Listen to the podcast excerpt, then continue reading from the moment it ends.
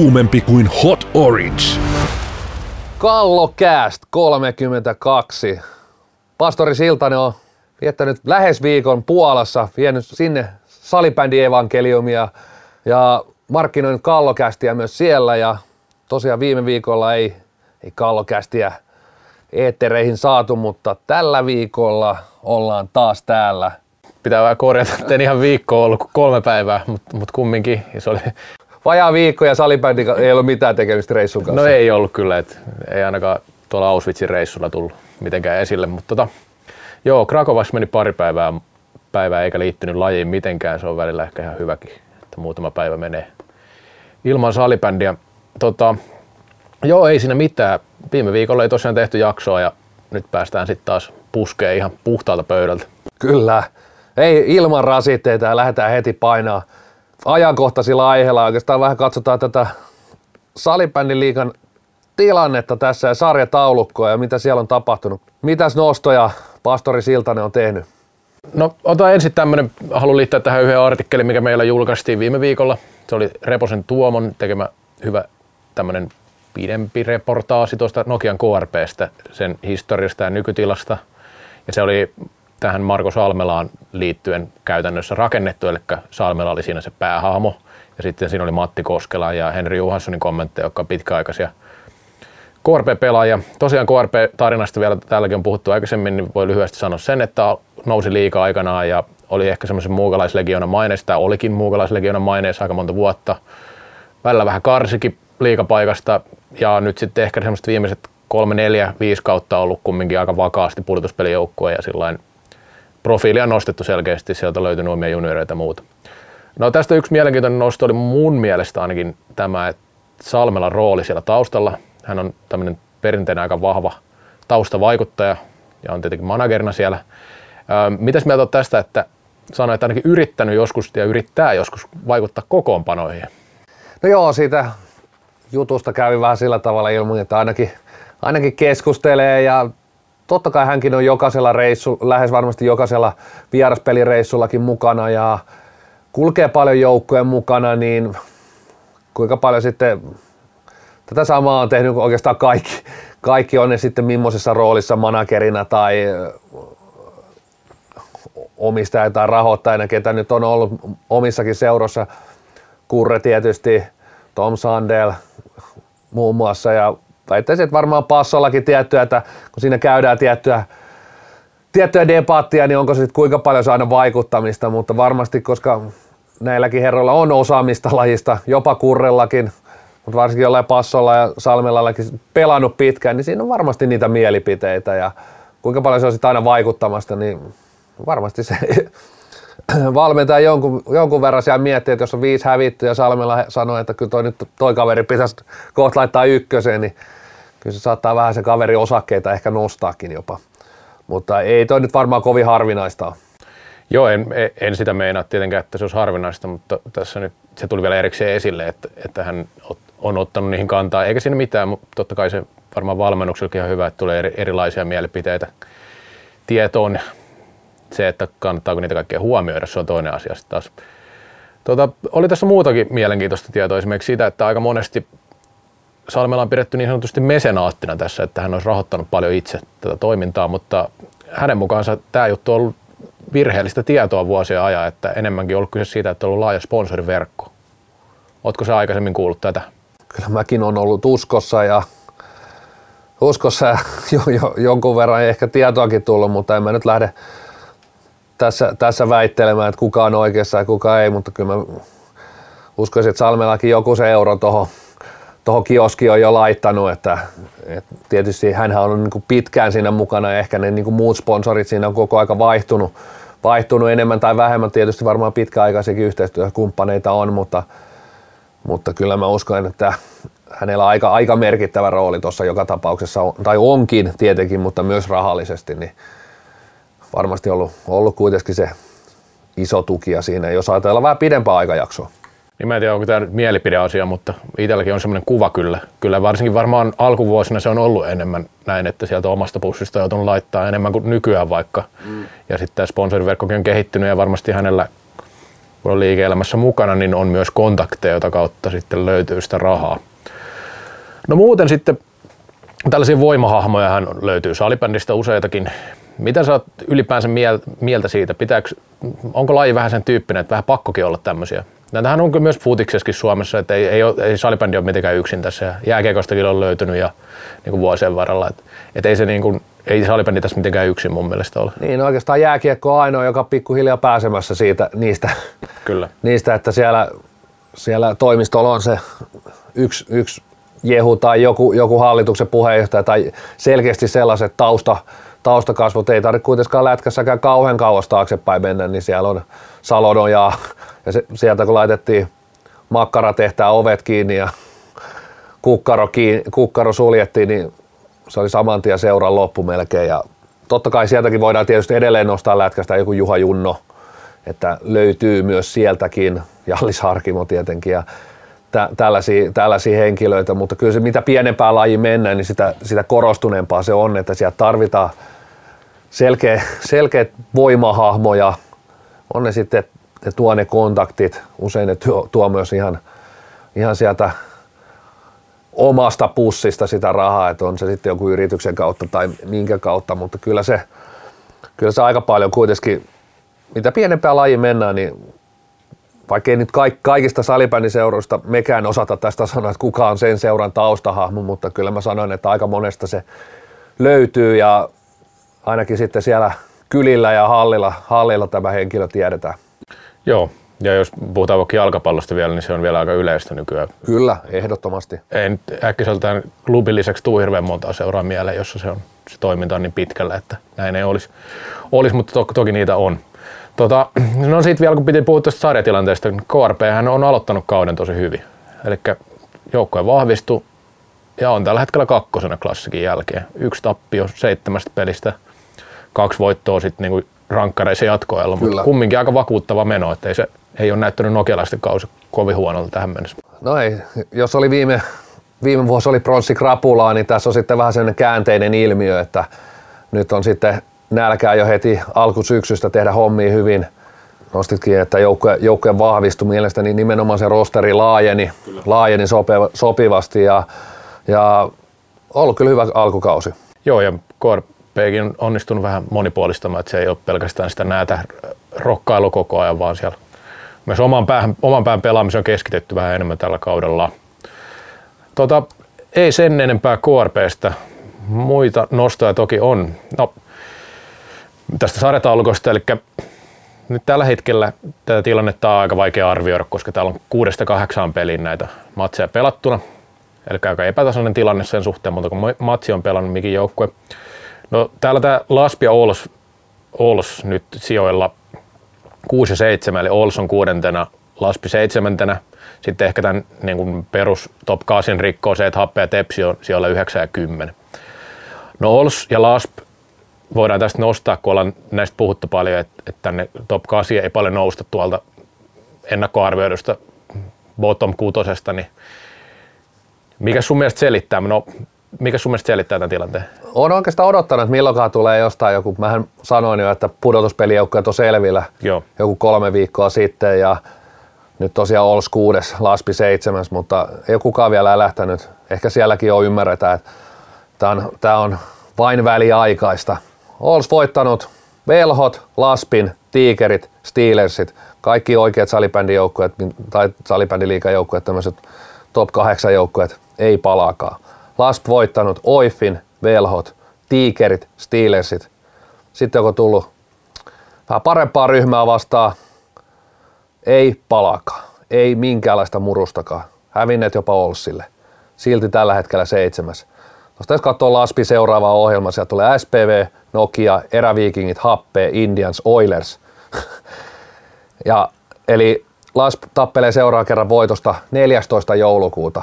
Eli nyt on niin Iljalla ja pojilla aikaa laittaa peliä kuntoon ja alkaa keskittyä siihen Steelers-otteluun, nimittäin tässä on niin kuusi vai seitsemän, seitsemän peliä niin kuin aikaa, aikaa harjoitella ja on siinä välipelit tulossa.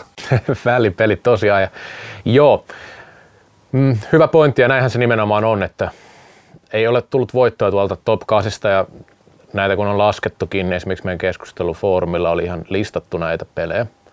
Siellä on yksi voitto jatkoajalla täältä ennakkoon top, bottom kutosesta, eli mm, tämä Tiikereiden voitto, Kyllä. voitti Oilersin jatkoajalla.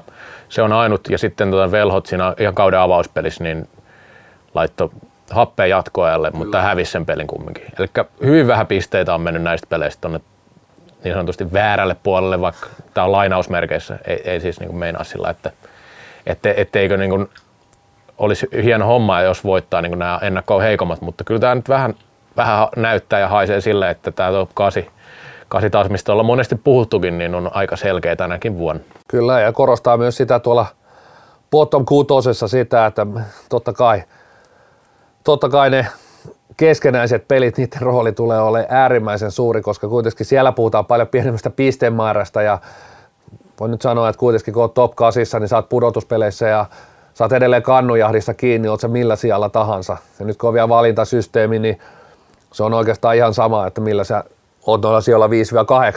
Mm, kyllä. Ja sitten taas jos toi alempi kuusikko tuolta, niin tosiaan ne keskinäiset pelit, mutta myös nimenomaan nämä, että – kuinka hyvin pystyt raapii, raapii pisteet. Velhot on viime vuosilta hyvä esimerkki, että on pystynyt niin raapii pisteitä myös niiltä hyviltä joukkueilta tasaisesti ja sillä tavalla hinannut, hinannut itsensä useampana kautena kuiville. Joo, toi voi tiikereillä olla loppukauden kannalta aika merkittäväkin tuo Oilers-voitto, se kaksi pistettä siitä pelistä.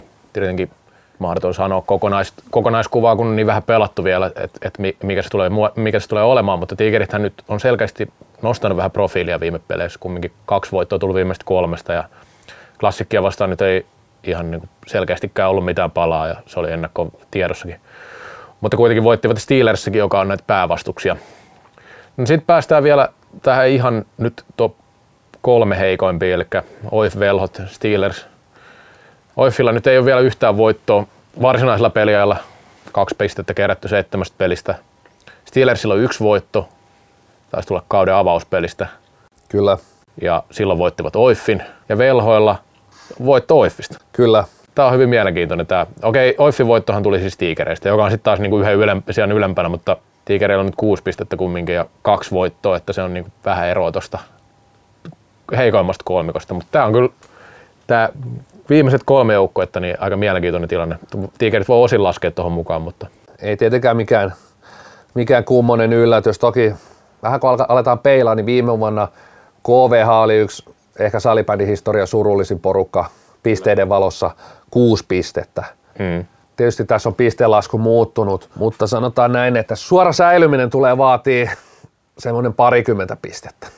Tietysti tämä aina muuttuu, koska nyt on niin, niin selkeästi, selkeästi noita kolme heikkoa, että voi olla, että sanotaan nyt joukkueen numero 11 kymmenen, niin kerääkin yllättävän paljon enemmän pisteitä kuin kolme viimeistä. Kolme viimeistä, mutta sanotaan näin, että voi olla, että aika vähällä pisteillä tänä vuonnakin on se viimeinen joukkue. Että ei varmaan yli kymmentä pistettä pysty keräämään. On sitten mikä joukkue vaan. Tai sitten sit, sit ollaan isosti väärästä, mutta mä sanoin, että tuossa toi top, ko- nyt ei puhuta top kolmesta, vaan bottom kolmesta, niin siinä ei kyllä noista moni, moni ryhmä, niin se 15 alkaa olla aika kipura ja pisteitä tällä kaudella. Jos pystyvät sen yli ole, pääsemään, niin sitten sit ehkä pystyvät tappelemaan saman tien myös siitä, siitä suorasta säilymisestä, mutta tällä kaudella tulee tapahtua se, että jälleen kerran sarjan viimeinen joukkue, niin tuskin saa 10 pistettä. Se on hyvä nosto ja siihen semmoinen mielenkiintoinen huomautus, että viime kaudella siellä 11 on ollut Last 26 pistettä. Kyllä mikä nyt ei näytä ehkä ihan siltä tahdilta tällä hetkellä toi toimeen on noin, noin ton tason joukkueella. Eli jos ajatellaan, että nyt tiikerit on siellä 11, ne on, pelan, ne on nyt kerännyt sen kuusi pistettä, ja tästä on nyt pelattu kohta kolmasosa, niin se on siihen 20 pisteen hujakoille.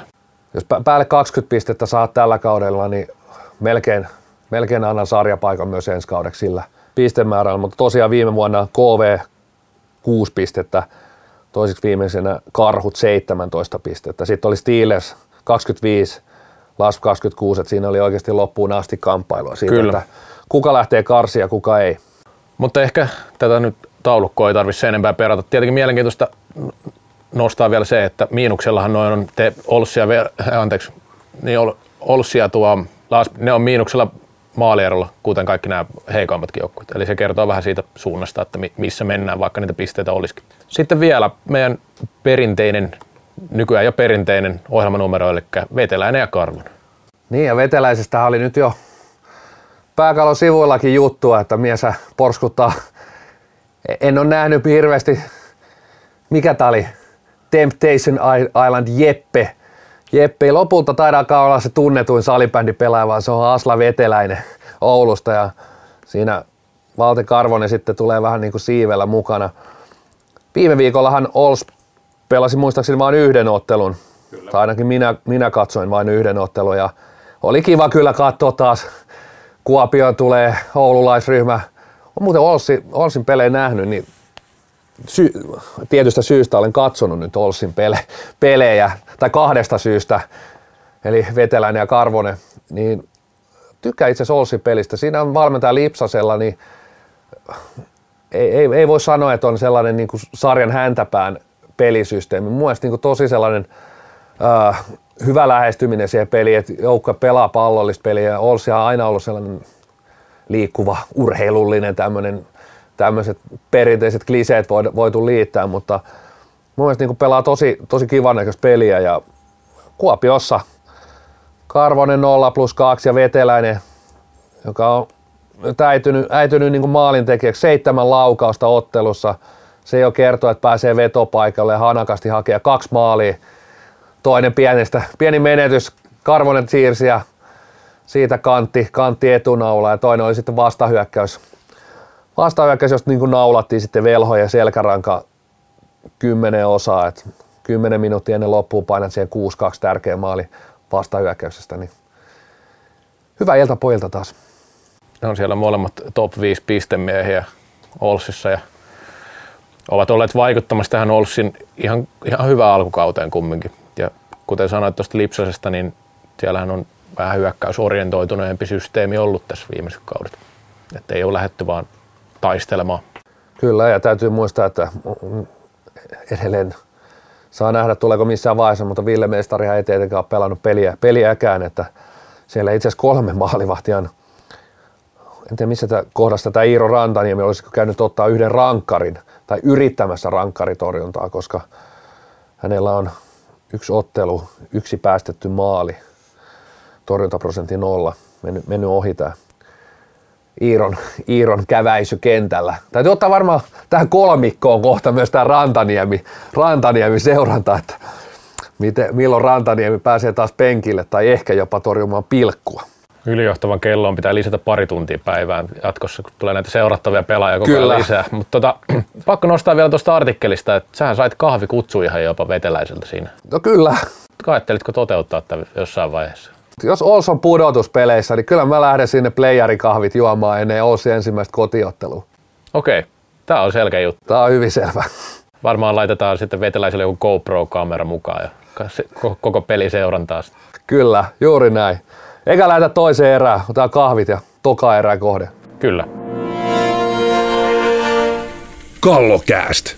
Suurempi kuin piin juuri toista erää käyntiä. Otetaan tähän miesten EFT, jotka pelataan nyt itse Suomessa ensi viikolla, toki vasta Hämeenlinnassa, Tampereella ja Vantaalla, mutta lähdetään vähän vilkaisemaan Petteri Nykyn tuoreinta ryhmää. Otapas jotain nostoa sieltä, pastori. No mä otan, mä otan ensin nostona sen, että sä mun mielestä jossain twiit, twiitissä tai Twitterissä sanoit, että tämä ei ole mikään hirveä kokeilujoukkue. Onko näin? Näin kirjoitin. Mä oon kyllä vähän eri mieltä, aika paljon eri mieltä. Kyllä täällä aika paljon on semmoisia pelaajia, joita en nyt ihan heti olisi odottanut. Tässä vaiheessa tietenkin voi kokeilla, mutta esimerkiksi Jyrki Holopainen ei nyt ole, muista ainakaan vuosi ollut mukana. Niko on taitaa debytoida maajoukkueessa ihan. Kyllä. Muutenkin niin mun mielestä kyllä täällä Otto Lehkosua ei tarvitse paljon pelejä olla tältä kaudelta edes. Ollut kumminkin loukkaantunut alkukauden. Joona Rantalakin on nyt mukana. Toki Joona Rantala on kyllä semmoinen, mitä voi odottaa tähän vaiheeseen joukkuetta. Kyllä tuossa mun mielestä aika monta on. Mä peilaan nyt ehkä tätä vähän siihen, että kun Ruotsi, Ruotsi valitsi oman, tai siis Mikael Hill julkaisi oman joukkueen, hän sanoi, että siellä nyt kokeillaan vielä, kun nyt voidaan kokeilla, ja siellä oli kaksi pelaajaa, uusia pelaajia mukana. Se oli mun mielestä aika vähän, vähän sitä kokeilua loppupeleissä. Siihen nähden niin mun mielestä nykyjoukkue on aika freesi ja kohtalaisen rohkea, mutta siihen toki vaikuttaa muutama loukkaantuminenkin, Kailiala ja Kotilainen. Tuota Ruotsin joukkuetta muuten en katsonut niin tarkasti, oliko kaksi ensikertalaista vai kaksi uutta viime MM-kisoihin? Mm, ensikertalaisia. Aivan. Siellä oli Hampus Aare muun muassa, joka pelasi U19-kisoissa viime keväällä. Niin, itse oikeastaan kun lasken tietyt, tietyt pelaajat sieltä, joita ei ehkä tässä vaiheessa kokeilla, ei tarvitse kokeilla tätä kokeneempaa osastoa, plus muutamat loukkaantumiset, niin lopulta mä tulin siihen tulokseen, että ei tässä nyt juuri, juuri niin kuin kuitenkaan sitä koke, kokeile. Mä en niin kuin näe, näe, että tässä sellaisia pelaajia, niin tietenkin puhutaan vuoskisoihin, nämäkin on enemmän tai kaik, vähemmän, niin kaikki on ollut kuitenkin sellaisen suurennuslasin alla koko aika tämmöisessä tietyssä poolissa, jos otetaan sellainen 30 pelaajaa. Ehkä Jyrki Holopainen nyt ehkä tullut vähän, vähän uudestaan siihen, sen, sen mä niin ostan tuohon, että mutta kaikki muut pelaajat, niin mitä mainitsitkin, niin jossain mielessä Jonaisonkin, niin on, on tietyssä poolissa, mitä, mitä tarkkaillaan. Et kukaan nyt ei ole, ja harvoin tuleekaan niin kuin ihan puskista. Et kokeilut on mun mielestä aika, aika niin kuin normaaleissa puitteissa mun, mun papereissa ja nimenomaan vielä siihen peilaten, että siellä on, siellä on Mikko Kailia, ehkä Peter Kotilainen niin selvimpinä tällaisina, että loukkaantumisten takia eivät ole joukkueessa. No jos otetaan semmoinen lista, mikä ei ollut viime kisoissa sitten taas, niin sieltä nyt sitten Astala, Holopainen, Jonaesson, Junkkarinen, Justus Kainulainen, Kainulainen, Rasmus Kainulainen, Valtteri Kainulainen, Otto Lehkosuo, Jami Manninen, Joona Rantala ja siihen loppu. Mutta on niitä aika paljon kumminkin. Niin taisi tulla joku kahdeksan. Mutta aika lailla puolet ja puolet on niinku nyt siis. Jos, jos itse, itse lähden tässä jo spekuloimaan itse asiassa vuoden päähän. Aaro Astala tietysti on nostettu useasti, useasti sellaiseksi pelaajaksi, että, että ihmettelen, jos ei ole kotikisoissa. On mun mielestäni niin kuin niin kuin, e- etkä nostanut häntä niin kuin kokeiluksikaan, että, että ei, ei ole että ehdottomasti niin kuin kuuluu tähän ryhmään.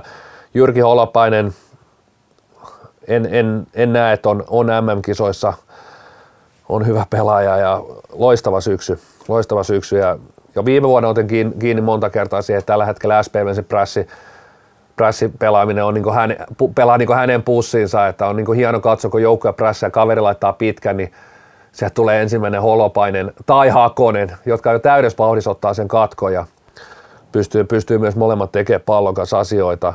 Niko Jonaesson, hänellä on niin ominaisuuksia toisaalta, että hän pystyisi kasvamaan jopa, jopa lähelle semmoista MM-kisapelaajaa.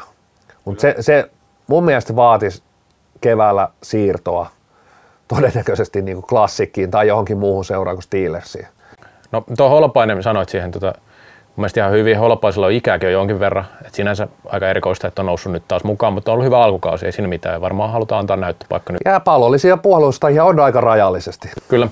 No Jonaisen kohdalla ehkä hänellä on, hänellä on paljon yksilötaitoa. Kyllä niin tuommoisessa Steelersin tapaisessa joukkueessa, niin siitä on myös hyötyä aika paljon, että pystyy ratkaisemaan ja tekemään paljon peliä muille, mutta sitten kun ruvetaan puhumaan tosi kurinalaisesta pelistä, mistä puhutaan MM-kisoissa, kun vaikka Ruotsi tulee vastaan, niin nyt sit mitataan sitä Jonaisson, että kuinka maltillisesti hän pystyy pelaamaan siellä. Et aika vähän nähty häntä tietenkään tämmöisissä kovissa paikoissa, kun ei ollut mukanakaan maajoukkoissa sillä niin nythän se on mielenkiintoista nähdä, että mi- mihin rahkeet riittää, mutta kyllä niin kuin on sen lisäksi, että tarvii isomman seuran, niin kyllä kurinalaisuutta pelaamiseen mun mielestä. Pallolliseen pelaamiseen, vaikka onkin erittäin taitava, niin ehkä niitä niin kuin selän takaa jättöä ja muita, niin niitä ei vaan niin kuin pysty tuolla tasolla ihan hirveästi viljelemään. Kyllä. Mutta sitten jos mennään eteenpäin. Joni Junkkarinen viime kisossa ei ole ihan hilkulla, hilkulla ulos, että tappelee toki jälleen kerran, on tosi lähellä kisoja, kiso, kisapaikkaa. Justus Kainulainen, luen sen äänet saman kategorian Aaro Astalan kanssa, että on ja pitää olla ja uskon, että on tosi lähellä M-kisapaikkaa. Junkkarinen tietenkin se on jo aika pitkän linjan maajoukkue pelaisilla. Että, 50 maaottelua. Joo, ja on ollut kisoissakin mukana 2016 kuitenkin, jos nyt oikein muistan, niin oli MM-joukkueessa.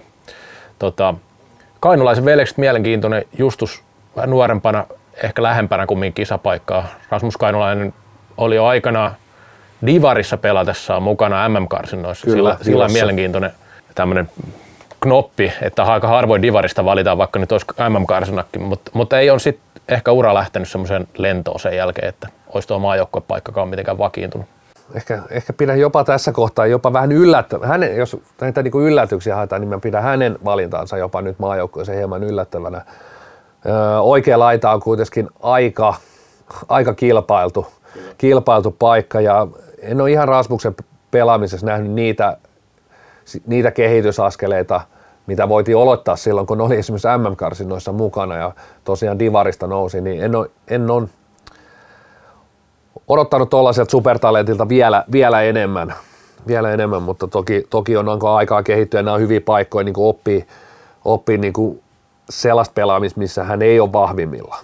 Joo, ja hän, hänkin on vähän tämmöinen pihapelaajamainen Kyllä. tyyppi. Vähän sama kuin Jonaissonistakin voi sanoa, että yksilötaito on kyllä roimasti, mutta sitten kuinka se näkyy tuolla kovissa peleissä, niin se on, se on pieni Ja miten fysiikka, fysiikka riittää Kyllä, tuolla. se myös.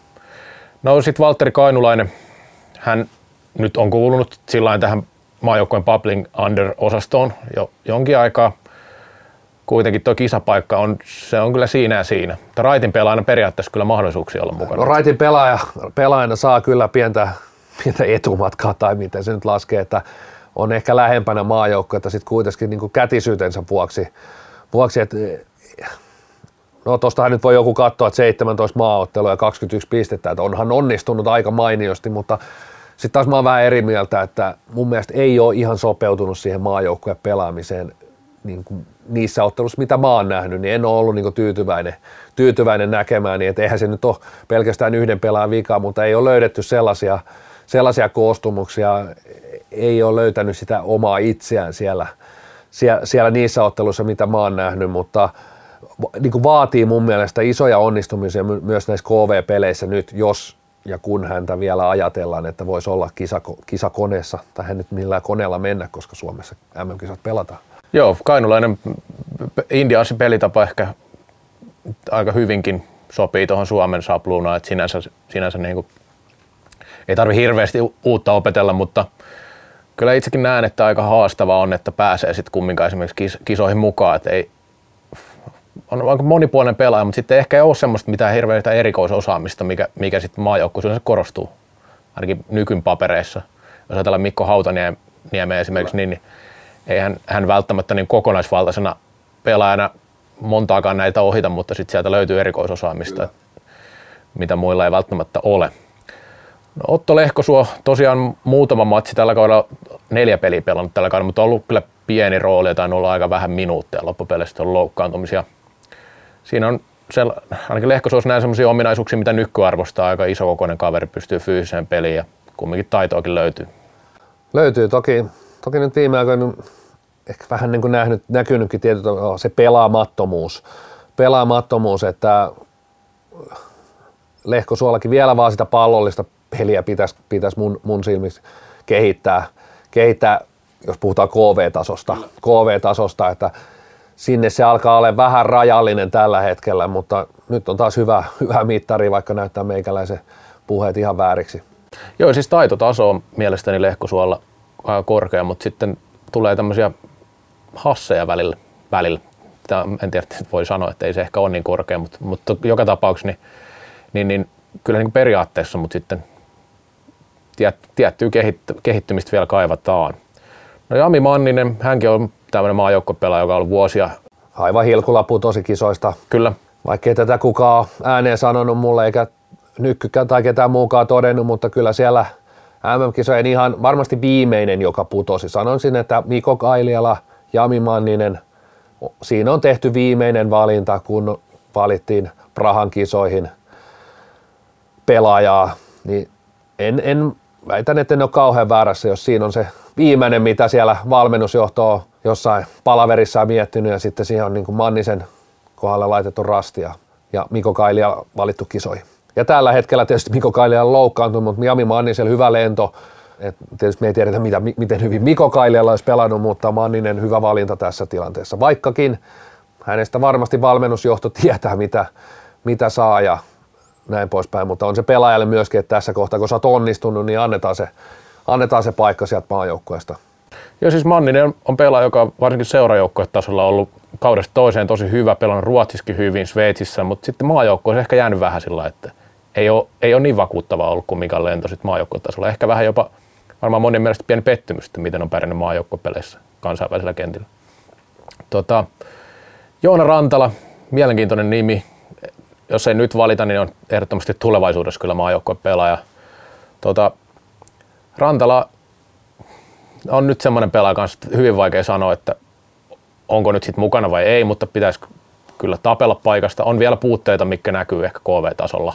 Joo, tähän tietysti otti nyky jo silloin vuosi sitten suurin piirtein, kun oli meidän vieraana, että on viimeisellä kolmanneksella yksi, yksi sarjan parhaita pelaajia, on tosi viihdyttävä pelaaja. Taisi ottaa kallokästis vai otettiinko, otettiinko jossain Veikkaus TV-ennakossa, minäkin sanoin, että, kyllä, että en laskisi Rantalaa pois. pois. Mun mielestä ottanut sillä tavalla, jos tässä mietitään tämmöisiä nuoria pelaajia, Rasmus Kainulainen, mennään pari vuotta taaksepäin, niin, niin moni varmaan ajattelee, että Rasmus Kainulainen on kotikisoissa, mutta kyllä mä näen, että Joona Rantala on huomattavasti lähempänä kotikisoja kuin Rasmus Kainulainen mun paperissa tällä hetkellä. Että et on niinku ratkaisukykyä, sillä tavalla kuitenkin mun mielestä myös monipuolinen, ei ehkä sinne oma, oma, omaan päähän ja se tietysti korostuu KV-peleissä, mutta pystyy, pystyy niinku pelaamaan siellä hyökkäyspäässä ns. monessa roolissa. Joo, on hankalasti kiinni otettava pelaaja muutenkin. Pallollinen peli hänellä on se bravuuri. Siinä oikeastaan tällaiset ns. uudet, uudet vanhat tai pelaajat, jotka eivät Prahan kisoissa olleet, olleet käyty läpi. Sulle yksi ihan selkeä kysymys tässä. Nyt maalivahtiosastolla ei kokeilla mitään. Onko sun mielestä hyvä asia? Maalivahtikokeilut on muutenkin ollut aika, aika rajallisia. Et jos nyt sanotaan, että heitä nyt vaikka neljä vuotta, niin onkaan tässä Pyry Luukkonen, Joonas Kaltiainen ja nämä herrat. Ehkä voidaan nostaa Santtu Stramperi vielä siihen. Aika pientä se kokeilla, mun mielestä on hyvä asia.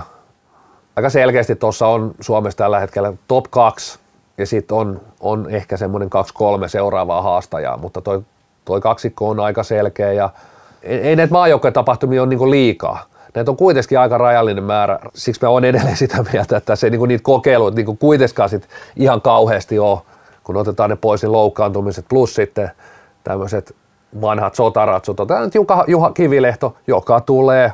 Siellä joku varmasti nyt kaivaa jo Nessua ja kirjautuu pääkallon foorumille, että mitä Kivilehto kisoissa, että ei nyt eihän se osaa juosta enää, että hankkikaa sille joku rollaattori, mutta mä sanoin Juha Kivilehto erittäin lähellä tulee tappele kotikisapaikasta. On, en tiedä onko kisoissa ihan, mutta tulee, tulee vielä maajoukkuepaidan pukemaan ja leirityksissä olemaan mukana kesällä. Niin, en, en usko, että Kivilehto, Kivilehdon kohdalla olisi nyt niin hirveästi kysymysmerkkejä, jos katsotaan niin ratkaisupelejä, miten hän on pelannut Suomessa loppuotteluita, viime MM-finaali. MM-finaali paras pelaaja. Kyllä, kyllä. Sieltähän se taso on löytynyt aina sit kovissa paikoissa. Että, et en tiedä Kivilehdosta, joo, kyllä mä ainakin näkisin, että jos se nyt ihan hirveitä ihmeitä tapahdu, niin kyllä ainakin todennäköisesti jopa kisoissa. En nyt, en nyt sano sillä että varmasti, mutta hyvin mahdollista, että nähdään kotikisoissa vielä. Puuttuvia pelaajia, niin mitä en, en nyt kaikkia tiedä, että miksi puuttuvat, että eihän näihin välttämättä ole mitään syytä. Nyt halutaan muutamalle antaa se ns. vähän näyttöpaikka, mistä halutaan jotain dataa, ja näitä pelaajia on niin kuin rajallinen määrä tähän Mikko Leikkanen, Janne Lamminen, Oskar Heikkilä, ollut erinomainen maajoukkuessa viime aikoina, on, on nämä, nämä tulee niin nopeasti tästä mieleen, että klassikin pelaajia kaikki, mitkä myöskin puuttuvat tästä ryhmästä. Joku ehkä nostaa Jussi Pihankin, ei varmasti ihan poissuljettu pelaaja. Mun papereissa hän ei ole kyllä enää kotikisoissa mahdu joukkueeseen, mutta joidenkin papereissa varmasti mahtuu. Niin, ja sitten vaikka Mikko Hautanen, joka mainittiin. Mikko Hautanen, erittäin hyvä nosto kyllä. Ja joo, ja tuohon maalivahtiosastoon on se vielä, että varmaan Luukkosen lopettaminen vaikuttaa aika paljon siihen, että sinne sitä kilpailua ei sitten niin, sinne ihan kärkeä ole maalivahteen, maalivahtien osalta. Tota, nyt kun Suomi ei pelaa karsintoja, koska on kisoissa varmasti, mikä on varmaan helpotus nykylle, nykylle että ei tarvitse tätä niin, karsintoja jännittää sitten tuossa tammi-helmikuussa. Niin Tekeekö alle sata maalia vai yli sata maalia? tai korostuuko näiden EFTiden merkitys nyt sitten sun mielestä erityisesti, kun Suomi ei pelaa niitä karsintapelejä, joilla ehkä pelillisesti on merkitystä niin paljon tai tuloksellisesti, mutta sitten siellä olisi voinut kokeilla kanssa näitä pelaajia paljon. No joo, siis en tiedä mitä leiriä siihen sitten sillä ajalle tehdään, että kyllä nuo MM-karsinnat, niin kyllä se enemmän on sitä ryhmäytymistä ja kaikkea muuta, muuta että eihän sieltä tule yhtään oikeaa salibändiottelua. Et ei niillä ole pelillisesti kyllä mitään merkitystä, että kyllä se, se yhteisöllisyys ja tekeminen, niin se pystytään järjestämään ehkä, ehkä jopa paremmin muissa puitteissa kuin jossain MM-karsintoissa. Tästä EFTstä ylipäänsä vähän, vähän puhetta, niin se on varmasti korostanut sitä, että nämä, nämä ennakkoon kovat maat ovat vahvistuneet, kun saavat kovia pelejä silloin, kun näitä, on, näitä nyt ei niin hirveän usein järjestetäkään nykyään enää EFT-turnauksia. Tota, toisaalta sitten taas karsinat on näyttänyt, että eihän ole heikommilla hirveästi ole saumaa, vaikka olisikin mukana. Mutta miten tämä 4-10 sieltä? Miten pitäisikö heitä ottaa jotenkin, tai näitä maita ottaa jotenkin mukaan? Siellä 5-10 varmaan. Niin, anteeksi, joo, 5-10, joo. No varmaan jossain mielessä pitäisi, mutta ketä se palvelee, ehkä, ehkä niitä heikompia joukkueita, ehkä. Ehkä heitä kuitenkin ehkä paremmin palvelee se, että he pelaisivat. No ehkä he pystyisivät niin Sveitsiä ja Tsekkiä vastaan. Niissä peleissä olisi joku, joku porkkana heille tai sellainen, että tämä ottelu voidaan hyvänä päivänä voittaa. Tässä, tässä pelataan, pelataan niin sanotusti samoilla leikkikaluilla, leikkikaluilla että Suomen-Ruotsin kohtaaminen niin ei, ei mitään hyöty yhtikäs kenellekään. Et se tietysti, että EFT hän ei itse asiassa taida olla edes IFFn alainen turnaus jotenkin. Mä ymmärsin näin, koska oli keskustelua tästä pelipallosta, että siellä oli nimittäin pitkään selvää, että siellä ainakin pelataan valkoisella pelipallolla, koska IFF ei pysty sitä, sitä määrittelemään, sitä pelipalloa, mutta ei mennä siihen sen enempää, mutta äh, mun mielestä formaatti on tietysti, kun ei joukkueet ole enempää, ei ole, ei ole vakavasti otettavia joukkueita, pelataan siellä liikakauden keskellä, ei sitä turnausta voi hirveästi venyttääkään, toi kolme peliä on jo ihan maksimi, toikin on kova, kova rypistys, kolme kovaa peliä, peliä kolme kovaa maaottelua, niin en, en mä näe, niin kuin, että minkä takia, minkä takia, että pelatko ne, pelatko kaikki niitä vastaan, joita vastaan pärjäävät. Kyllä, joo, ei tosta nyt hirveästi eri mieltä voisi siinä mielessä olla, että ja toki otit niin oikein, että vahvistaa totta kai ne yksittäiset maaottelut, että onko tämä formaatti nyt sinänsä vahvistanut näitä neljää maata, ehkä vähän, mutta kyllähän se niin kuin vahvistuminen tapahtunut ihan muualla siellä liitoissa ja päivittäisissä tekemistä omissa sarjoissa, sarjoissa että eihän lopulta niin kuin, eihän tämän lopettaminen, tämän muuttaminen loppupeleissä muuttaisi mitään voimasuhteita yhtikäs mihinkään. Pienestä jutusta on tässä siinä mielessä on kyse. Ja nyt sitten tulevaisuudessa, kun tulee EM, EM-kisat, niin niissä ehkä sit nähdään enemmän näitä kohtaamisia, missä tulee tämä sijat 5-8 mukaan. Kyllä. Olisiko tähän joku toisenlainen formaatti mahdollinen tähän EFT, eihän tässä nyt oikein mitään kilpailullista pointtia sinänsä ole. No ei, nämä on maaotteluita. Kyllä. Onko Karjala-turnauksessa kiekossa mitään pointtia? Eipä siinä taida olla. Et ei, ei, ei kukaan torille lähde, jos ne Suomi voittaa Karjala-turnauksen. Et en tiedä sitten, että lähdetäänkö me sitten vaikka vähän haavisamandalle, jos Suomi nyt EFT harjaa, niin tota, tuskinpa, tuskinpa, mutta nämä on harjoitusotteluita ja pisteet enemmän mä näen si- että se tuo niin kuin haasteita sitten, kun tulee tämä EM-kisat, että sit kuinka paljon se sekoittaa ihmisten mieleen, että siellä on EM-kisa ja MM-kisa ja finaalissa Suomi-Ruotsi, että ai nyt, ai nyt ne voititte Euroopan mestaruuden, etteikö te voittanut maailmanmestaruuden? Ei se niin, et, et, mun mielestä se tulee sekoittaa paljon enemmän sitä pakkaa, että jos tässä nyt joka paikassa jaetaan joku jättimäinen kannu, että aina kun nämä Suomi ja Ruotsi ja ehkä sinne sitten saadaan nämä pari muutakin, niin aina olisi joku pytty jaossa ja silloin olisi jotain isompaa arvoa, niin kyllä se jossain vaiheessa jotain rapisuttaa, on se sitten MM-kisojen arvoa tai jotain muuta. No hei, siinä on saman vuoden aikana mahdollista voittaa kaksi mestaruutta, niin Kyllä. onhan se hieno. No, jos EFTtä ylipäänsä mietitään tämmöisenä instituutiona, niin tuleeko sulla mieleen tästä, onko nämä jäänyt mitenkään mieleen oikein koskaan? Suora vastaus, ei ole. Tosi vaikka niin jos miettii taaksepäin, niin ei oikein erota, kyllä muistelee jotain maaottelut, onko ne ollut Finkampeneita – tai mitä otteluita ne on ollut, että et vaikea erottaa, vaikka ne on ollut jotain muita, muita turnauksia niin sanotusti, että et, ei mulla ainakaan niin EFTstä ole niin minkäännäköistä muistikuvaa, muistikuvaa, vaikka on joskus itse asiassa aiko, aikoinaan, aikoinaan itsekin ollut EFTS pelaamassa, mutta tota noin, ehkä si, silloin 2000-luvun alussa se on jäänyt mieleen, kun ollut pelaamassa. No ei mulla tullut kuin muutama juttu mieleen, että aikanaan Martin Tokosin tekemä ihmerankkari Tampereella 2013, jos jäi jos muistat tämmöistä. En muista Tokosin rankkaria, mutta täytyy lähteä YouTubeen katsoa ja eikä mennä, mennä erätauolle katsoa sitä Tokosin rankkaria mennään kohti kolmanteen erää. Kallokääst. Grillaa kuin Sami Kuronen. Kolmas erä. Tulipahan katsottua Martin Tokosin rankkarimaalia. Ainakin Arno Ihme muistaa tuon ja mäkin muistan tästä eteenpäin. Mutta se ei ole kolmannen erän aihe. Ei jatketa Tokosista sen enempää, vaan iskeydytään itse asiassa pääkallon pääkirjoitukseen. Pastori Siltonen on sieltä puolesta saavuttuaan laittanut vähän mustetta sulkakynää ja pääsit oikein avaa sanallista arkkoa. Hyvä kirjoitus. Öö, liittyy tietysti tähän, tähän ulostuloon, kaapista tuloon. Ei meidän lajin puolella, vaan jääkiekon puolella. Ja lähdetään vähän funtsimaan tätä kautta, että mitä, mitä sai aikaan Janne Puhakka yleensä urheilumaailmassa, miten se heijastuu salibändiin? No tästä Puhakan kirjoituksesta nyt, ja oma, tai, anteeksi, Puhakan ulostulosta ja omasta kirjoituksesta nyt sen verran voin sanoa, että, sanoa, että ehkä niin kuin päällimmäisenä pointtina se, että minkä, miten urheilu on tavallaan yhteiskunnassa jotenkin vähän erillinen saareke tässä asiassa, että miten näihin seksuaalivähemmistöihin suhtaudutaan, niin se on ehkä se pääpointti ja miksi, miksi urheilussa on vielä jotenkin ollaan vähän jäljessä näissä asioissa, niin se on vähän erikoista ja siihen mä omasta mielestäni nimenomaan tartun. Mutta jos puhutaan nyt salibändistä, salibändistähän tässä ohjelmassa yleensä puhutaan. Miks, miksi tota, niin salibändissä ei ole tullut esille yhtäkään esimerkiksi julkisesti homoseksuaalia miespelaaja? Niin, miksi ei? Ta, miten ta, Tami Tamminen vastasi, että lätkässä niitä ei ole ja nyt, nyt kuitenkin tuli, että, tuli, että mutta mä en vastaa näin, näin tähän kysymykseen, etteikö olisi, olisi mutta kyllä se, niin kuin, kyllä se niin kuin on joukkueurheilussa, käytän nyt sanaa tabu, tai tällainen, että kyllä siinä niin kuin aika iso muuri, muuri on sieltä kaapista tulla ainakaan ehkä niin kuin peliuralla, ehkä peliuran jälkeen. Tässäkin tapauksessa tultiin niin kuin peliuran jälkeen. Kyllä.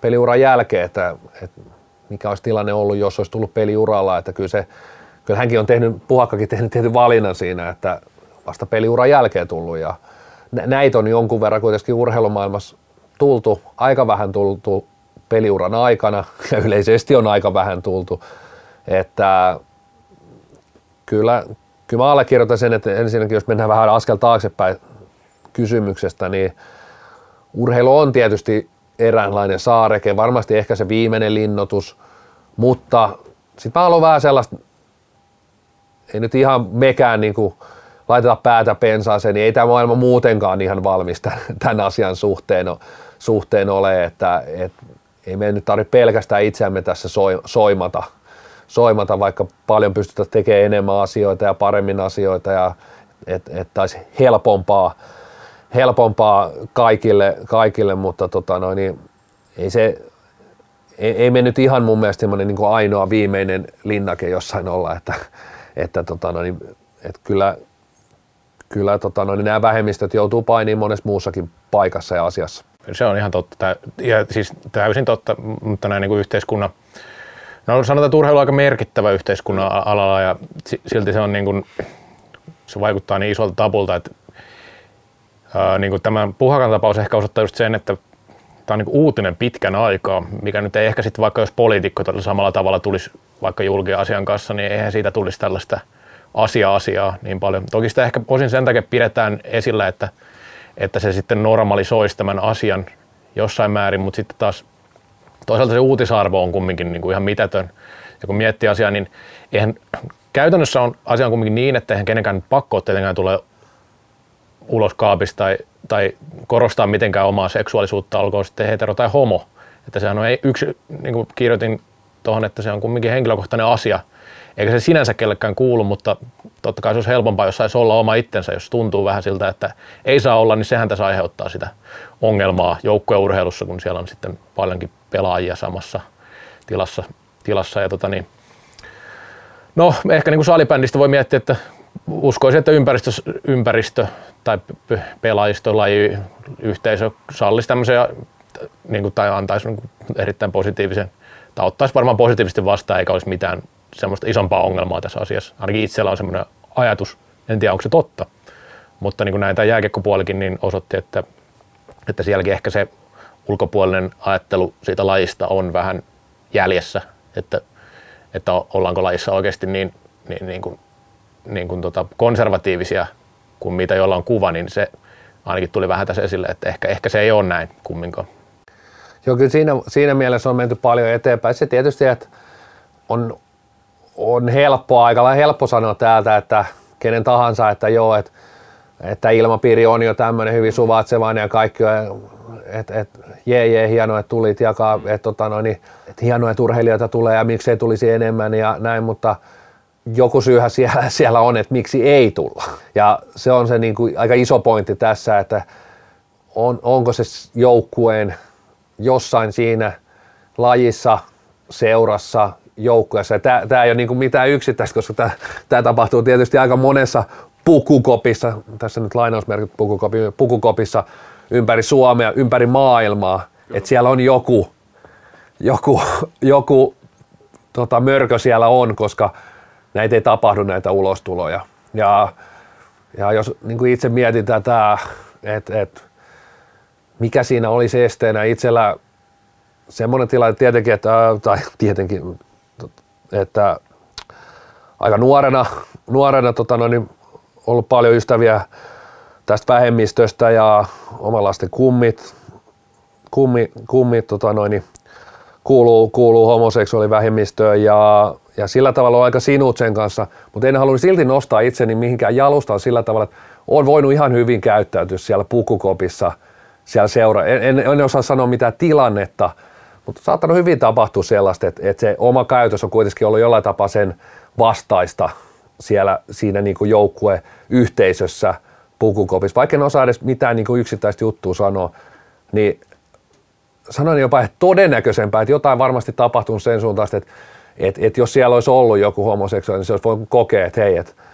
olipa tyhmästi sanottu tai tehty tai näin, näin niin kuin, että tota noin, niin jollain tapaa, vaikka ne, se kielikään ei mun mielestä enää nykyään ole, ole mitenkään sellainen, että väheksyttäisiin tai edes joukkueen urheilussa ja pelaajien keskuudessa, niin kyllä se varmaan kuitenkin se semmoinen maskuliininen ja sellainen puheet, puhe, puhe pyörii ehkä tytöissä ja naisissa ja sitten kun se on sen, sen ympärillä paljon, niin se jo voi jo vähän työntää sellaisen niin kuin homoseksuaalisia tulos, että hän ei pysty oikein kes, tuohon niin keskusteluun osallistumaan. En, en osaa sanoa. Tämä on niin kuin, tässä on aika paljon sellaisia asioita, mihin tarvitsisi varmaan niin kuin olla oikeasti alan ammattilainen, ammattilaisia, jotka näitä on niin kuin selvinnyt, selvittänyt ja tutkinut ja veikkaa, että heilläkään ei ole ihan niin kuin suoria vastauksia, vaikka tuonne setaan nyt soittaisikin, niin mä luulen, että sielläkin on, ollaan niin kuin monessa tämmöisessä, koska niitä kaapista tulleitakin on suhteellisen vähän.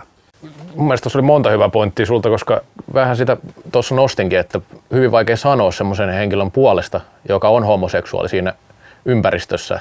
Kun näitä on niin vähän sit lopulta, jotka on tullut esille asian kanssa ja sitten sit on vähän sitä tullut tavallaan niin kuin julkisuuteen sitä tietoa siitä, että miltä se vaikka tuntuu. Tai niin Puhakkahan tässä kertokin siinä sit näistä asioista vähän, että se on niin kuin sillä hankala. Mutta hänellä oli niin kuin luotettuja ystäviä, ystäviä, mikä on varmasti helpottanut tosi paljon tuossa, että on joukkueen sisältä, sisältä löytynyt semmoista jengiä, joka on ymmärtänyt, antanut tukea näin. Mutta kaikille ei varmaan tätä ole. Ja sitten kumminkin Suomessa puhutaan kumminkin kohtalaisen liberaalista kulttuurista ja näin, niin jos ruvetaan maailmanlaajuisesti miettimään, niin asia ei ole ihan näin simppeli kumminkaan, että että Suomi on kumminkin ihan maailman kärkeä varmasti tällaisten asioiden hyväksymisessä ja, ja sellaisten niin kuin homoseksuaalisten niin kuin ylipäänsä niin kuin kohtelussa, vaikka ei ole, ei ole päästy maaliasti missään tapauksessa, niin kuin nostit, että ei, ei ole, niin kuin sillä voi puhua ihan tasa-arvoisesta yhteiskunnasta. Mutta niin kuin... Ja tästä tietysti tarvii vähän niin kuin nostaa se, niin kuin jos ajatellaan mietitään naisten lajeja, missä ollaan niin kuin paljon, paljon niin kuin pidemmällä tämän asian suhteen, että menee aika kauas taaksepäin, kun pääkallokin kirjoittanut, kirjoittanut tietysti aika räväkänkin jutun. En muista milloin on tullut vielä paperinen versio pääkallosta. No, siitä on yli kymmenen vuotta. Kyllä, luin itse asiassa tänään uudestaan sen jutun. Jere Kaistinen ja oliko jopa Jiri Paajanen ollut tekemässä, tekemässä tuota juttua. Ehkä jossain vaiheessa voidaan, voidaan ainakin Twitterin puolella laittaa tuo lehti vaikka Kyllä. linkkikin siihen, ihan mielenkiintoinen. Siinä tietysti puhutaan vain, vain naissalibändistä tai naisurheilusta. Siinä mun mielestä ehkä vähän kulma on muuten, niin kuin monestakin kohtaa, monestakin kohtaa, mutta aika monesta kohtaa vähän erilainen. erilainen. mun mielestä niistä ei voi puhua ihan sama, sama, sama, samasta, samana päivänä voi puhua, mutta niin, kuin, niin se on vähän eri kulma, kulma kuitenkin, että, mutta joka tapauksessa siellä ollaan paljon pidemmällä et, et, siinä hyväksymisessä. Joo, jo. Ja u, niin kuin, sen myötä myös ulostuloja on paljon enemmän. Niin ja varmaan jos yhteiskunnassa, kun tehdään tutkimuksia ja kysyttäisiin, niin kyllä naiset suhtautuu sallivammin näihin mm. asioihin keskimäärin, ettei se, ei se niin kuin sinänsä yllätä hirveästi. Ja kulttuuri erilaisia. No jos onko, onko salibändi sitten erityisesti vaikka maskulinen laji, tämä on ehkä vähän vaikea kysymys. Kyllä nyt varmaan kaikki kilpaurheilu on jossain määrin. On ja siis ja vaikka tätä nyt ei ehkä joku miellä samaksi kuin lätkää tai amerikkalaista jalkapalloa tai näistä nyt joukkourheista tuli mieleen, mieleen tai sitten jos mennään johonkin häkkitappeluihin, niin ollaan ehkä sillä niin nopeasti ajateltuna aika kaukana, mutta en mä nyt näe, että pukukoppielämä on, on aika pitkän, pitkään niin kuin aikanaan pelannut niin kuin miehissä jalkapalloakin kohtuullisen korkealle tasolle asti, niin ei se pukukoppielämä siitä niin kuin muutu ihan hirveästi. Onko se niin kuin, mitkä varusteet päällä siellä pukukopissa ollaan, niin se on kuitenkin aika lähellä. Varmaan se on se, että kun kerätään tietty määrä miehiä ja testosteronia sama, samaan ryhmään, niin ei se nyt hirveästi sit muutu sit kumminkaan. Näin se on. Mutta tota, miten tämä ylipäänsä, kun tämä puukoppipuhe on tavallaan nostettu esille, että mitä sillä niinku oikeastaan meinataan? Että onko se yhteiskunnallista irrallista puhetta vai niinku oma, oma tavalla taiteenlajinsa vai miten sä itse sen tulkitsit? Niin kyllä mä näen, että siinä on, on se, se on, A, se on muuttunut sekin. Kyllä. Että ollaan ehkä tultu sieltä, sieltä luolamiehestä kuitenkin lähemmäs tätä, tätä normaali kadulla taapertajan niin puhetta, puhetta, että ei se nyt ole enää niin kuin, että hakkaa vastustajalta pää irti, että, ja et, et se olisi ton tyylistä, että kyllä se aika on niin kuin ohi, ohi, että pitää niin vastustajan luut murskata, ja, mutta sieltä on joskus aikanaan lähdetty, ja tietotapa sitäkin perintöä kannamme edelleen, on sitä olemassa siellä. siellä. Ja, ja jos ajatellaan, että niin kuin, jos urheilu on lähtenyt, se pukukoppielämä ja, tai pukukoppipuhe on joskus lähtenyt jostain tämän tyylisestä heitosta, mä nyt heitin vaikka tämän, niin kuin, että hakataan pää irti, niin sitten sit, että siellä on niin kuin, koetaan homoseksuaalisuus semmoiseksi neitimäiseksi ja ää, ei niin maskuliiniseksi, niin siihen on niin aika helppo heittää se siihen kylkeen, että et, et, niin kuin, et vastustajat, vastustajat on niin kuin neitejä tai tämän tyyppistä, että et, et, se on niin kuin, se on niin kuin aika pitkä perintö siellä ja se elää jonkun verran, mutta mä sanoin, että kyllä se on niin kuin muuttunut, muuttunut paljon ja tietenkin muuttuu kovaa vauhtia. Joo, kyllä vaikka vähän jäljessä tuleekin urheilu, niin kumminkin. Ja niin kuin aikaisemmin nostit mun mielestä hyvin sitä, että, että itsekään ei tiedä aina, että mitä on puhunut, että onko se niin kuin vaikuttanut ja vaikka on saattanut sanoa tahallaankin joskus ja ajakkin on ollut vähän erilaisia Kyllä. parikymmentä vuotta sitten, niin ihan voi varmaan jokainen nostaa melkein käden pystyyn sen suhteen ainakin nuorempana, että peilin katsomisen paikka niin. monella muullakin, että ihan itsekin voin sanoa tänne näin. Ja sitten se taas, että, että jos on sitten korostetun, niin jos tämä puukoppipuhe, niin miten siihen niin yksittäiset henkilöt voi ylipäänsä puuttua, tai jos haluaisi puuttua, niin sekin on tosi vaikeaa. Ja se on varmaan tulee just tässä se, se, että jos koet itse ulkopuoliseksi tässä tapauksessa niin seksuaalisen elämässä suhteen, niin niin silloin se voi olla hyvin vaikeaa se ulkopuolisuuden olon tunteminen ja se voi olla, että osa ei välttämättä haittaakaan ne puheet yhtään, vaikka onkin siinä, siinä ne voi olla niin kuin sinänsä loukkaaviakin, mutta ei kaikki välttämättä ajattele sitä niin, että, että ne on loukkaavia juuri häntä kohtaan. Tai, se on juuri näin. Että se on, se on hyvin niin, vaikea. Juuri silloin, näin, että jos sä tunnet, että sä oot sitä ryhmää ja että jos sä oot hyvin siinä ryhmässä ja joukkueessa mukana, niin sä meet helposti vähän niin kuin siihen samaan, samaan puheeseen – mukaan, niin etkä sä silloin ajattele, että se on niin kuin, mutta jos sä oot, niin kuin tunnet koko ajan, että sä oot vähän ulkopuolinen, sä et, että et nämä asiat, asiat koko ajan vähän niin kuin piikittelee joka suunnasta, niin sitten se helposti se puhe varsinkin niin iskee siihen niin kuin itse, itsensäkin eri tavalla, mutta jos sä taas tunnet, että sä oot niin kuin sitä ryhmää, ryhmää ja voisiko sanoa, voisiko sanoa, että puhut samaa, kaikki puhuu samaa kieltä, niin sitten se puhe nyt saattaa olla vähän mitä vaan, mutta se ei ole kuitenkaan sitten yksittäistä pelaaja loukkaava siellä, siellä kopin sisällä tietenkään. Tässä nyt siis tietenkin mun mielestä tärkeä, tärkeä pointti just huomata niiden tässä tapauksessa ulkopuolisten ihmisten, eli heteroiden ehkä sitä, että miten käyttäytyy ja miten puhuu, siis jos tulevaisuutta ajatellaan. Että, että edelleenkin mä haluan korostaa sitä, että ei se nyt ole mikään homojen velvollisuus tulla kaapista ulos. Ja tuommoinen kai on varmasti helppoa, että Hesarin sivuilla kerrot itsestäsi ja elämästäsi noinkin avoimesti, niin kuin Janne Puhakka teki, että, että se ei niin kuin, se ei voi mun mielestä olla se oletusarvo, että, että tarvii, tarvii tehdä näin, että jos kokee, että kaapissa on helpompi olla kuin se, että tulee tuolla tavalla ulos, niin se on mun mielestä ihan perusoikeus. Kyllä, myös. juuri näin. Mutta jos ajatellaan sitä, että mihin suuntaan on menossa, niin urheilu ja ylipäänsä maailma, niin parempaa suuntaa mun mielestä koko ajan. Nuoremmat polvet suhtautuu paljon, paljon järkevämmin näihin asioihin mun mielestä kuin vanhemmat polvet.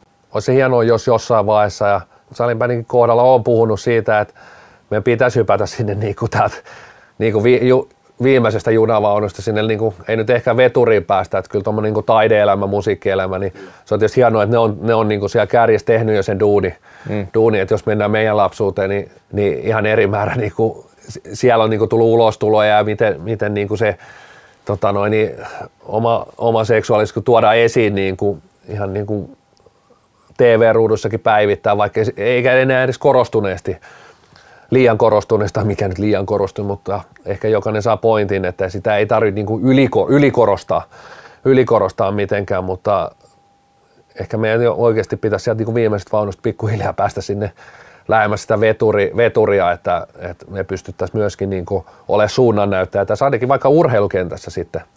Että tota, no, niin kyllä mulla on ollut niin kuin, äh, sekä salibändiliitto, mutta myös kansainvälisen liitolle ehdottanut, että miksei salibändi osallistuu, pelataan tämmöiset, äh, onkohan ne nimellä Gay Olympics muistaakseni. Mut, Onko tota, Gay Games? Gay Games, niin onkin. Gay Games, salibändi ei ole mukana siellä, miksi ei? Joo. Puhutaan World Gamesista, kaikista tällaisista, että nämä on tärkeitä tapahtuma, Aasia Games ja tällaiset. Hmm. Miksei Gay Games on tärkeä salibändille, IFFlle? Niin, tota noin, niin en ole saanut mitään oikeastaan vastauksia, mutta on, on kuitenkin niin kuin useaan otteeseen niin heittänyt, heittänyt tällaisia ideoita, että miksei olla mukana ja voitaisiin, voitaisiin hyvin olla, olla siellä, niin kuin, koska jos, jos otetaan vähän tänne kolikon kääntöpuoli, niin sillä alkaa, sillä on jo, ja mä sanoin, että silloin vielä, kun tämä on tämmöinen murrosvaihe, tämä maailma on vielä valmis, niin silloin myös sellaista, no mennään sitten vähän pidemmälle, niin silloin jonkunnäköistä kaupallistakin arvoa sillä on sellaista yhteiskunnallista arvoa, mikä voisi niin kuin muuttua kaupalliseksi arvoksi, että hei, toi, toi laji muuten tekee näitä juttuja aika kivasti ja hienosti ja hyvin ja tota noin, niin ottaa kaikki huomioon, niin näen myös tämmöisen kulman siinä. Niin joo, se nyt lajille kuin lajille mun mielestä tärkeä arvo, että toivotaan tavallaan kaikki tervetulleeksi lajin pari. Ei salibändilläkään nyt varmaan varaa menettää yhtäkään pelaajaa tai seuraajaa, kun miettii sitä. Sitä ja just se, että salibändi mun mielestä, mä kirjoitankin jotenkin, että salibändi on sillä niin kuin ihan fiksuihin arvoihin pohjautuva ollut ja monesti korostettukin tämmöisiä vähän pehmeitäkin arvoja, mitä ei monet lajit välttämättä tee, niin tässäkin on yksi sellainen asia, mitä voi vielä kyllä mun mielestä reippaasti parantaa, ettei siinä mitään. Lisää vaan osallistumista ja ehkä niin avoimuutta ja sellaista tiedotusta asiasta, niin sehän vie asiaa eteenpäin jossain määrin. Tärkeä aihe, hieno aihe, hieno kirjoitus käykää lukemassa, jos ette ole lukenut. Ja mehän mennään jatkoajalle. Kallokääst. Särmä kuin veteläisen kalapuikot. No niin, jatkoaika. Ollaan pastorin kanssa päästy kaapista ulos ja nyt aletaan sitten käymään Neka ja Bosia. Onks kumpi ensin tällä viikolla? No eikö me aina ota Neka ensin? Niinkö me otettu? No okei, okay. mun viikon Neka on ehdottomasti se, ettei viime viikolla tullut kallokäästiä. Kovasti odotin, että olisi päässyt tänne Vaalila Reo TVn studioille. On muuten puitteet sitten sellaiset, että veikkaan, että kukaan ei tee tällaisessa puitteissa Suomessa podcastia. Ihan oma studio, äänentoisto viimeisen päälle. On rekvisiittaa, on, on, on historiaa, havinaa, huminaa. Toki välillä sitten on ollut kiva myös nauhoitella Game Saverin tiloissa, erittäin hyvät tilat nekin, mutta kyllä tämä on, tää on sellaiset puitteet, että veikkaan yhdelläkään Suomen podcasteja. En tiedä tehdäänkö radio-ohjelmiakaan tällaisissa puitteissa, mutta kyllä harmitti. Kyllä harmitti pirusti, ettei päästy tekemään kallokästiä. No, Se on harmi juttu. tämä neka tulee nyt viikonlopulta, tämä voi mennä varmaan mun omaankin piikkiin. Voi laittaa itsellekin vähän nekaa, mutta mä yritin tuolla meidän omien pelien välissä katsoa tätä Classic TPS-matsia siis lauantailta, huippupeliä ja Ruutu Plus, niin en ainakaan itse saanut sitä lähetystä kyllä oikein mitenkään toimimaan. Ja huitti siis pelattiin mun mielestä sen profiilin peli, että, että olisi ollut kyllä toivottavaa, että sen, sen olisi nähnyt, mutta en tiedä missä oli viika, oliko huitti sitten hallissa, ruudussa vai meikäläisessä vai Esport Arena internetyhteydessä, kaikki on mahdollisia vaihtoehtoja, mutta silti otetaan pieni neka tästä. Se menee nyt tasaisesti sitten vähän useampaan eri suuntaan, myös itselleni tässä tapauksessa. Posia sitten. Sulla tuli tuo, että ei nauhoitettu, niin mä otan sitten posina, että posina sen, että ei nauhoitettu. nyt, nyt mennään ihan vastakarvaa tällä kertaa. Totta puheen toki aina mukava nauhoittaa, mutta ei, ei, ei varsinaisesti itse haitannut, että päällä tulee vähän taukoakin näistä. Ai, sulla on tällainen asenne näihin duuneihin. Kyllä, okay, okay. erittäin huono asia. Hei, mun viikon positiivinen uutinen on, on itse asiassa ihan niin kuin maailmanlaajuisesti iso uutinen, nimittäin aika mon iso prosentti ihmisistä kärsii erilaisista nukahtamisongelmista, uniongelmista, stressi, tämä kiire, kännykät, kaikki nämä mobiililaitteet, niin on tehnyt tietysti sen, että unettomuutta on äärimmäisen paljon ja univaikeuksia, ihmiset nukkuu liian vähän, mutta ne on nyt, nyt on löydetty lääke siihen. Nimittäin Laspin ja OIFn, OIFin välinen ottelu on ratkaissut tämän ongelman kyllä totaalisesti. Et tällä hetkellä ilmeisesti sitä kopioidaan ympäri maailmaa ja haetaan, haetaan varmaan lääketehtäiden patenttia. Toi nauha pyörimään, niin on, on uni, univaikeudet selätetty. Että oli kyllä melkoinen, melkoinen matsi. Et siinä, oli, siinä oli joukkue, joka ei halunnut pitää palloa ja sitten toinen joukkue, mikä ei osannut tehdä pallolla mitään.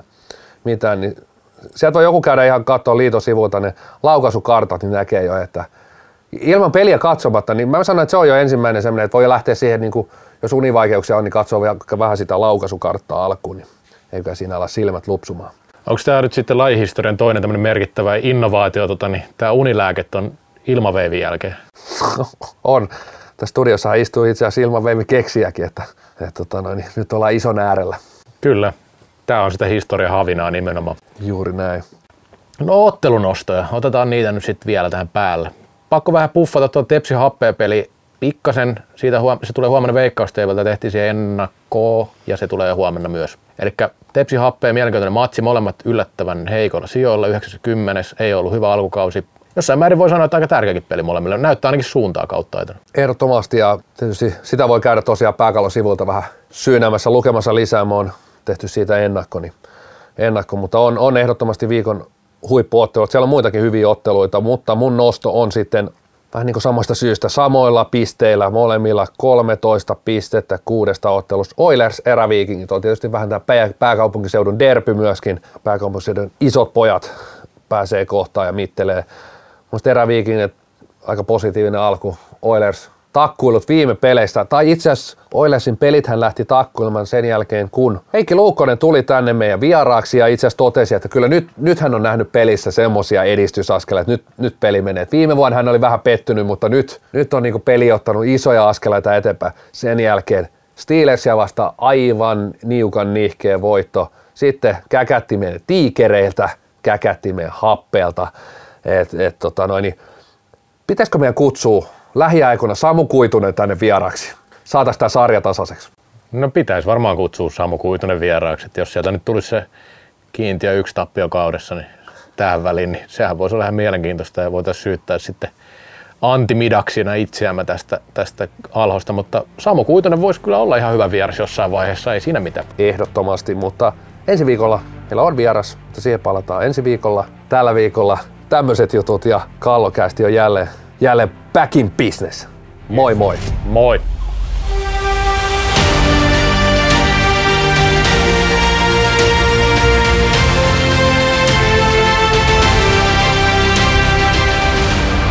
Kallokääst.